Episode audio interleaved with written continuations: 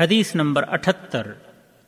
عن ابی حریرہ رضی اللہ عنہ عن النبي صلى الله عليه وسلم أنه قال لا يلدغ المؤمن من جحر واحد مرتين صحیح بخاری حدیث نمبر 6133 اور صحیح مسلم حدیث نمبر 63 2998 اور حدیث کے الفاظ بخاری کے ہیں۔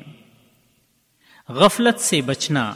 ابو رضی اللہ تعالی عنہ سے روایت ہے کہ رسول اللہ صلی اللہ علیہ وسلم نے فرمایا، مومن کو ایک سوراخ سے دوبارہ ڈنگ نہیں لگ سکتا۔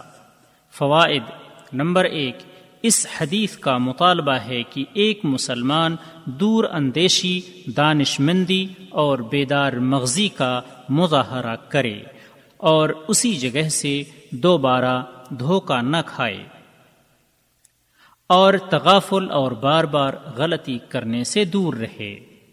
نمبر دو، اسباب کو بروئے کار لاتے ہوئے ایک مسلمان اپنی عقل کا استعمال کرے اور مسببات و نتائج کو اسباب سے ٹھیک سے جوڑ کر دیکھے۔